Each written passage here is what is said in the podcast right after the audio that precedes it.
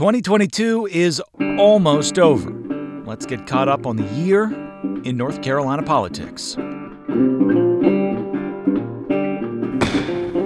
This is the Politics Podcast from WUNC. I'm Jeff Tiberii. Hi, hey, and hello. Time to review some of the political stories, people, and moments that rose to the top during the latest calendar in what continues to be the wide world of North Carolina politics. Here for our conversation are Rob Schofield, Director of NC Policy Watch, and Clark Riemer, Chief of Staff to Republican State House Representative Jason Saine. Hi, guys. Happy holidays, guys. Merry Christmas. Redistricting fights, budget deals, Leandro, a primary delayed, apologies from a lieutenant governor, the disposal of Cawthorn and McCrory, the upending of Roe, no Medicaid expansion or sports gambling yet, mass shootings, expensive campaigns, hurricane recovery failures, and so, so much more. When you think back on 2022, which North Carolina political story climbs to the top of your list? Rob? Wow. Um, gosh, there's so many of them, as you say. I mean, I, I remain struck by the fact that while we've had this remarkable national recovery in so many ways the pandemic, jobs, uh, cli- readdressing the climate emergency, uh, cutting poverty, slashing the federal deficit, uh, getting serious about our foreign policy. It doesn't seem to me like we've embraced that here at the state level. We're sort of stuck in this mode we've been for the last 10 years where we've sort of systematically disinvested in core public services and structures. We're still sort of pursuing these dog whistle uh, discrimination ideas in, in, in, policy and education. We've disinvested in uh, public education. So I, I'm struck by it seems to me that 2022 was another lost year, really, in North Carolina politics, a time when we could have made similar progress to what was made at the national level and, and just and just didn't. Is there a moment that underscores that? Whether it's a moment that Cooper and Berger walked away from each other or a particular fight, or is, is there something, if it was same old, same old from your perspective, that uh, perhaps the music was playing uh, a little more loudly?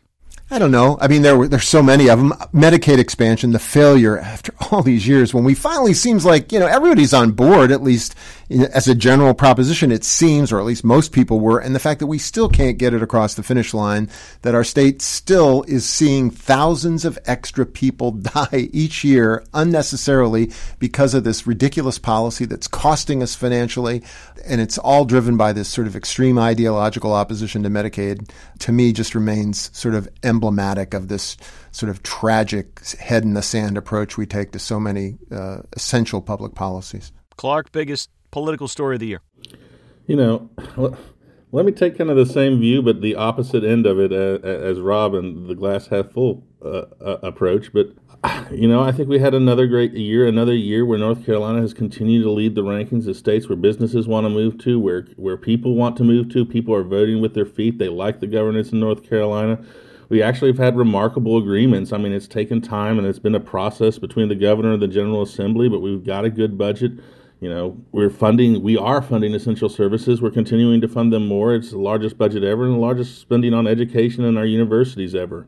If everything was so bad in North Carolina, people and businesses wouldn't co- continue to come here. They are coming here. We continue to be on top of the rankings in almost everywhere you look in business and places where people are moving, in places where people want to live and where people have a good quality of life. So I think it's been a great year for North Carolina, and I think next year is going to be even better. You want to follow up, Rob, or shall I move on? Well, I mean, obviously, I think it's unsustainable. I mean, uh, our, our former governor, Bev Perdue, used to have a saying about eating our seed corn, and I think that's what we're doing here. We're doing it because we're disinvesting in our public schools. We're seeing our teachers leave the profession.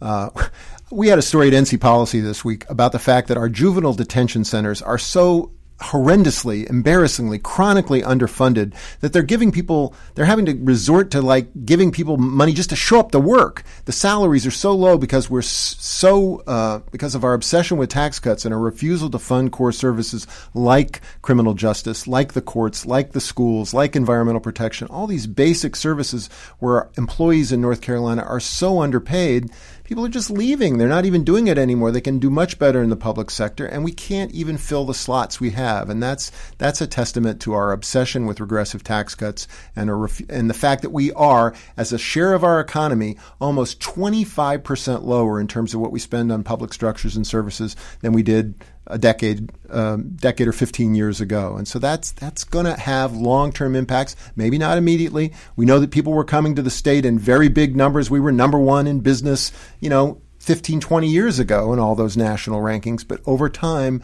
it's eroding our basic public structures and services, and we're going to pay for that in the long run. I'm not trying to be snarky. I just want to make sure I understood your point because I think you maybe misspoke. You said they figured out they have to give people money to show up to work, but that's generally how work works. What they're having to do, I'm sorry, I should have gone into more detail. They're limit. It's a it's a remarkable story. It's a remarkable story. They can't pay any more than thirty five thousand dollars a year to these people who work in these juvenile detention centers. They're limited by state law, and so nobody wants to work. Nobody's showing up for work. They literally have resorted to using like cash they have sitting around in, you know, miscellaneous accounts to try to give people bonuses when they literally just a bonus for coming to work on time. I mean, it's so desperate that the deputy secretary's actually been doing shifts in the detention facilities.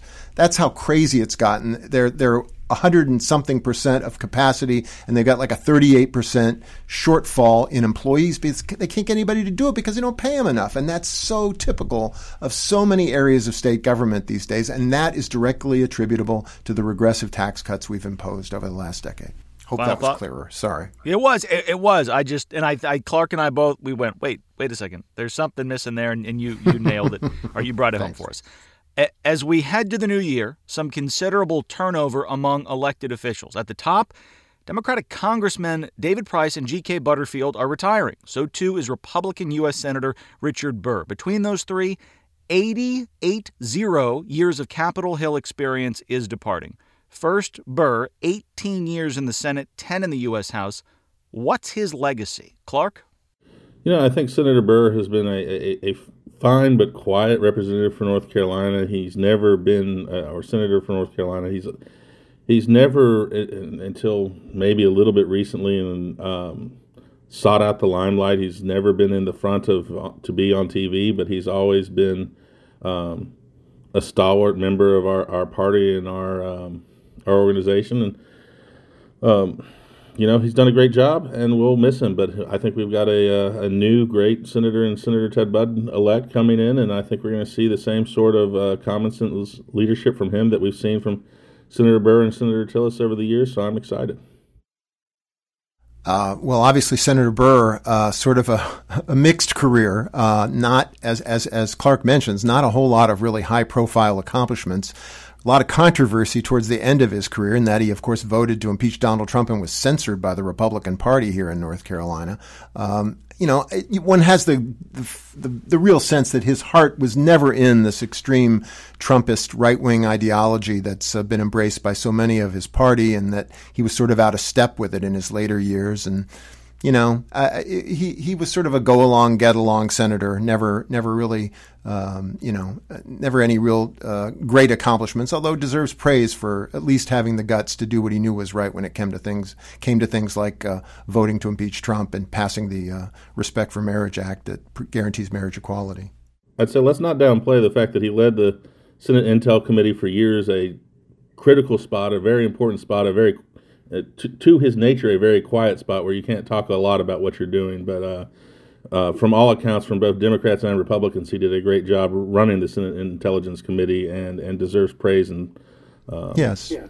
I, I, agree with you, Clark, on some respects there, Clark, although he did have this unfortunate incident at the end of that term where he was obviously uh, getting some inside information about the uh, pandemic and took some questionable actions with respect to that. So that sort of put a little bit of a, a shadow on the latter days of his term. There was an inquiry into insider trading.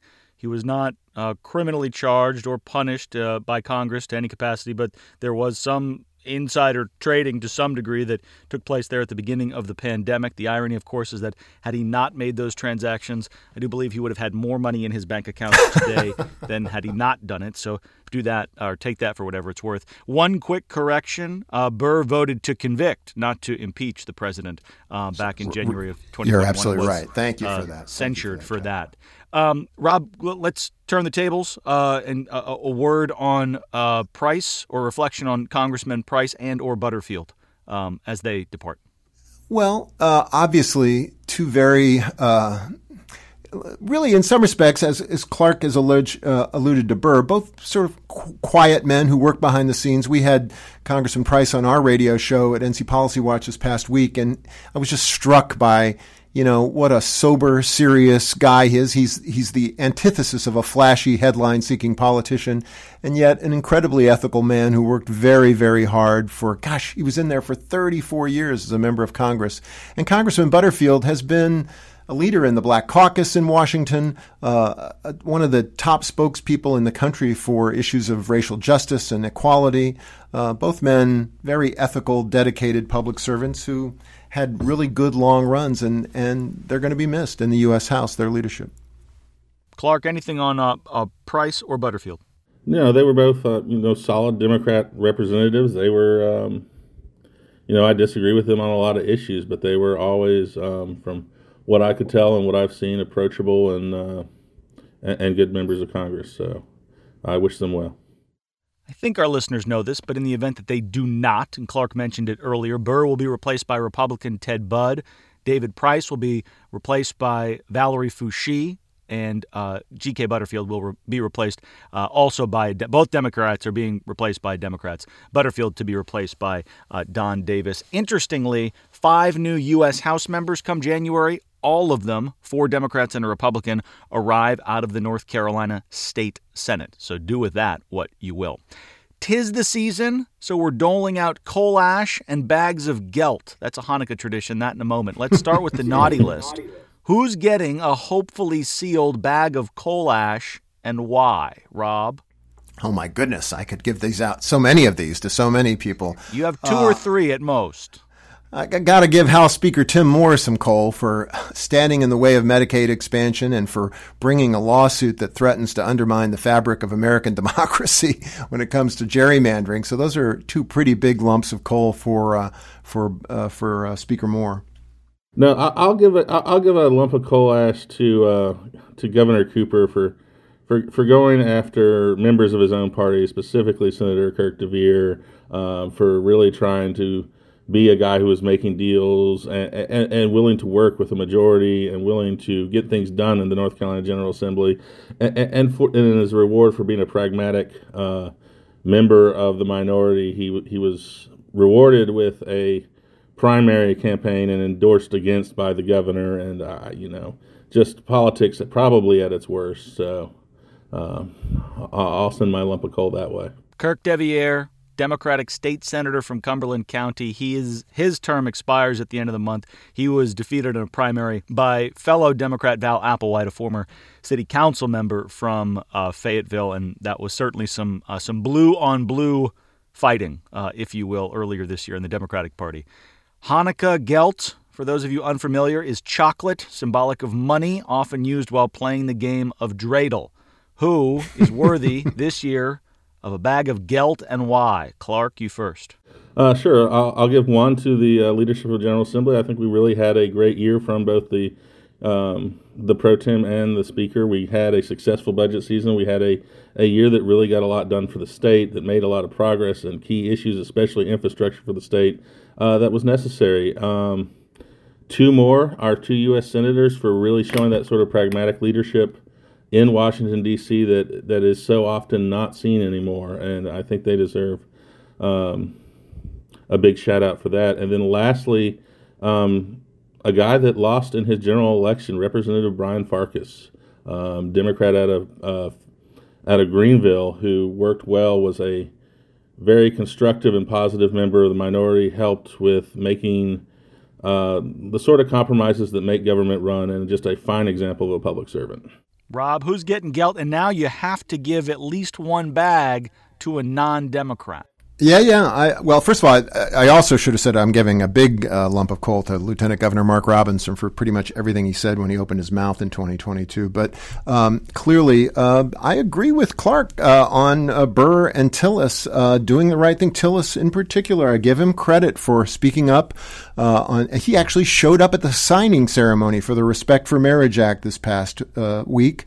Give him credit for that. That was, although that law doesn't go nearly as far as it should I give him credit for that. I give him credit for taking a leadership role on trying to find a solution for the immigrant kids who are facing deportation in this country because of the ridiculous uh, attacks on the DACA program. So good on good on Senator Tillis for that. I hope he sticks with it, and I hope he realizes there's a lot more in the way of um, common sense, middle ground stuff he can do. Clark Riemer is former chair of the North Carolina Young Republicans. Rob Schofield is director of NC Policy Watch. Happy holidays. Back at you guys. Take care. Happy holidays.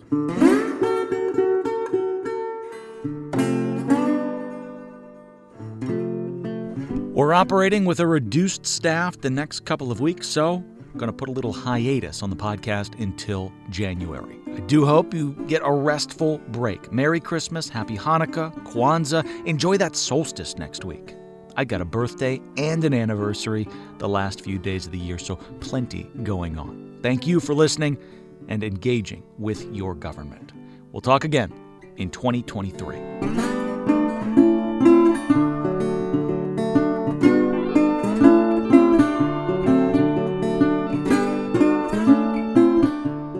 Old are you? Uh, four. Four. And is that a true story or what? True story. Okay. What's the opposite of true story? Fake news.